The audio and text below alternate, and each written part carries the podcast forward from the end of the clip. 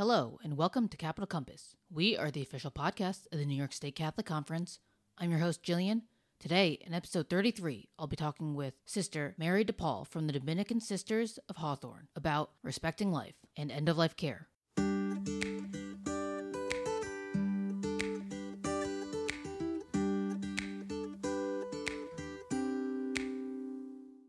Each year in October, the Catholic Church in the United States celebrates Respect Life Month. As Catholics, we are called to cherish, defend, and protect those who are most vulnerable, from the beginning to the end of their lives, and at every point in between. Joining us on the podcast today is Sister Mary de Paul from the Dominican Sisters of Hawthorne to discuss their ministry's work nursing those with incurable cancer at the end of their lives. Welcome to the show. Thank you. Can you tell our listeners a little background about your order and Well, we were founded at the turn of the last century. Our foundress was Rose Hawthorne. She was the daughter of Nathaniel Hawthorne, a convert to Catholicism. She lived, you would say, probably a privileged life at the time, you know, uh, was well educated, moved in circles that had social impact. And she and her husband lost a child and they had some difficulties through their marriage, but they found great solace in the doctrines of the church and understanding the communion of saints and being a part of something much greater than themselves. And they converted through the Paulist Fathers, actually, and became Catholics in 1891. Rose and George still had some difficulties. They did, they gave a lot of energy to the church, uh, trying to do charitable works and education programs and all, but they did wind up separating. And Rose always said that she wanted to do something very useful to give back to God all that He had given to her. So she found out that the cancerous poor in New York City really suffered their disease without any care at all. Uh, many ended up in almshouses of the day, which were sort of the refuge of, of where people that had no place else to go ended up and had very poor medical care and attention. Sometimes even patients taking care of patients in order to to survive and hoping that somebody would be standing upright when their turn came when they were bedbound. So she thought this was a terrible thing. And although she knew she couldn't do a whole lot, she went down to the Lower East Side and she rented uh, rooms in a tenement and began taking in pa- patients that were really evicted from their apartments and things like that and couldn't survive on their own. And that was how the, the work of the community began. And then through a Dominican father, Father Thuente, who came down to to see her work, actually to visit a parishioner from uh, St. Vincent Ferrer Parish, he when he realized what they were doing he said this work needs more religious grace and help and support and uh, he encouraged them to become dominican tertiaries and continue, continue the work. And that's how it all that was the seed of the start. Can you tell our listeners a bit about what you do? Well we have a facility here in new york which is our mother house and was opened in 1901 and it stemmed from our first building which was down on the lower east side. And what we do is we take in individuals that have exhausted their means to sustain their care at their end of life, and they all have cancer diagnosis. That was what we were founded for. There's still a good need of people in that realm. So sometimes we get people that don't have status here as, as citizens. Sometimes we get people just from um, impoverished communities. Sometimes we even get people from middle class set of life that you know didn't have proper savings for long term care and things like that, and uh, really need the assistance end of their life. Sometimes have a spouse that they're worried about what's going to happen to them if everything's drained. And so we take people that are in financial need and both have um, need good palliative care. Sometimes they're here longer than people would expect, but but they just need good palliative end of life care. With October being Respect Life Month, and in this case, meaning respect and dying, you know, there are people that say Western medicine doesn't necessarily provide compassionate death. You know, there are a lot of artificial means of keeping people alive. How does this compare to kind of like w- what you guys offer? You know, um, one of the big things that we do uh, or that we've done on the podcast is really stress the importance of like palliative care. Yes, it's true. Um, we have to deal with our our um, fact that we're not going to be here forever, and I think sometimes in our culture, unfortunately, um, people just get wrapped in a cycle of what to do next. And maybe they don't think of the um, what happens at the end of life sometimes. And and i think that they might see it and touch on it but they don't always understand that that we there's more than the here and now i think. And you have to it, focusing on that is is hard for many people i think. So when the when they go into to healthcare and especially as they get older and they get a diagnosis of something that's going to end up being chronic so to speak um, it's managed in the beginning and they seem to be able to get by with some little losses. But as the losses get greater they have to deal with the fact that they're not going to be able to keep going on. And i think sometimes the healthcare industry hasn't been able to help them with that to help them see in a compassionate way rather than um, you can see from both ends. You can see it like well we're not going to get better from this and we're not going to do much uh, you know which isn't a way to approach it either. But the other approach that oh we'll do this for you and let's keep you in the system isn't always helpful either it's it's being able to see the see the trajectory of the disease and uh, understand what the consequences are of each treatment option that you take and sometimes i think people don't get the right guidance in that or don't have the right clinicians that can do that. So that's a very important factor, I think, in our in our Western medicine that we have to address. Now, one of my uh, big questions on researching you guys was uh, how have patients found you guys? I, I'm I'm an upstater, so uh, you know I'm not as familiar with things uh, downstate, but I'm I'm just very curious uh, and kind of hope our listeners can hear. We've been here since 1901, um, so we have a reputation in the community, although not everybody knows about us.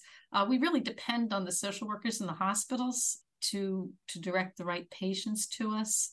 Unfortunately, sometimes we have we're very we're small, so we can only take so many. So sometimes we have the the thing where they apply, and then we just don't have a bed ready for somebody um, because it is does depend on that turnover but that's the majority. Sometimes it's because the family knows about us because they had a grandparent or a great grandparent that died here, and and they might um, look us up that way. But the majority of them come through the social workers in the various hospitals, or people who even sometimes a, a priest might call us from a parish and say we have this parishioner. We had a very interesting case that happened about a year ago that uh, this one parish that the, a lot of volunteers in the parish were going in and taking care of this elderly woman who was alone as long as they could and they did a wonderful job. And then when the point got where it really just became too difficult for them to manage her um, medical symptoms they called us and we were able to help. So those are the kinds of things that uh, the kind of uh, sources that we have so we appreciate we do depend on the community to direct us to the people that most need us I noticed one of the qualifications to be cared at your facilities is uh, financial need. You know, you don't accept private or government insurance. You know, yes. Catholic social teaching reminds us to care for the poor and the sick. How do you see this tying into Respect Life? We're called as a community and one of the wealthiest nations in the world to to really look after the poor and the vulnerable. And they're on our streets and they're also across the ocean in other continents. In a small way, we do it here in this in this community. Sometimes we get people from Connecticut and New Jersey also, so we do a little bit interstate. But we hope that we help uh, even though it's a handful probably in the number that probably are out there that could use this kind of service. We hope that we help a significant group that through the ones that we help, we inspire others also um, maybe to do more or even to to be directed to even to the church and the message of salvation that um, and that depended on the support of the church and look at the church in a way that that does look out for the the most needy and the poorest in the community. You know, when uh, we think of respect life, most people think of the beginning of life. Why is it so important for us to focus on the end of life too? Well, they're they're hand in glove. They're two two uh, the most vulnerable groups in society. I mean, the, the elderly and the ill don't always have people to stand up and voice for them as the child in the womb. They're there. They're maybe more visible to us in many ways, which makes it which makes it more blatantly our responsibility to take care of them in, in some regards because we can see it and we know that that as a person we're approaching that in our lives too so um, i think that uh, if we can't respect what we see suffering how can we even understand what we don't see you know, you know and i'm sure you've heard there's a growing push for physician assisted suicide. I know this is a, a little more uh, complex topic.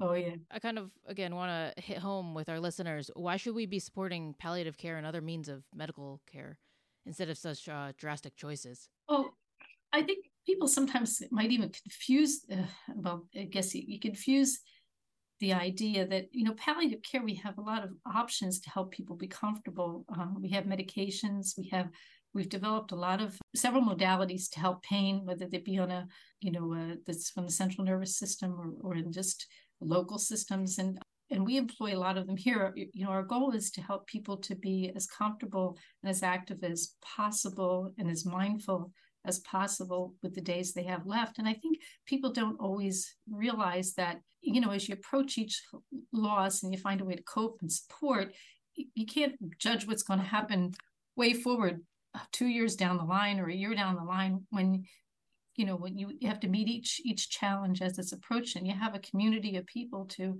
to help you and support you that's the beauty of being able to move forward and accept your suffering but also expect the support and the relief of suffering that is at your disposal. It's so interesting because, you know, we have many patients, sometimes even our own sisters who, you know, become ill and they have to accept the, the change. And you think to yourself, well, can I accept that I'm not going to be able to walk from my bed to the bathroom? And, and then you have people taking care of you and you find other outlets of enjoyment that you go to an activity and you participate in a baking or or but we have our activities persons they do crafts and you have these people that can't even dress themselves or take care of themselves but they can help mix a cookie batter you know and they find enjoyment in the day doing little things even the community. You know there's uh i've been there's one lady here that said to me one day i said do you miss being home? Because she made a reference to home and she said well i do but she said but i i have people here and i I don't want to be left at home alone. So I enjoy the things that are offered to me here. So from her home perspective, when people told her, oh, you're going to go into a facility that's going to take care of you, she resisted. But then when she got here, she was able to, to overcome that obstacle and then find enjoyment in what was offered. And then the next obstacle come and hopefully the support of the, uh, the nursing community, the sisters and ancillary staff that we have will support her into the next phase. So I think people they jump the gun and think of themselves as walking and doing the things that uh, they do independently, and then they're thinking of being dependent and not realize that there's still opportunities to be a person and be and have value in each day and hour in that next realm.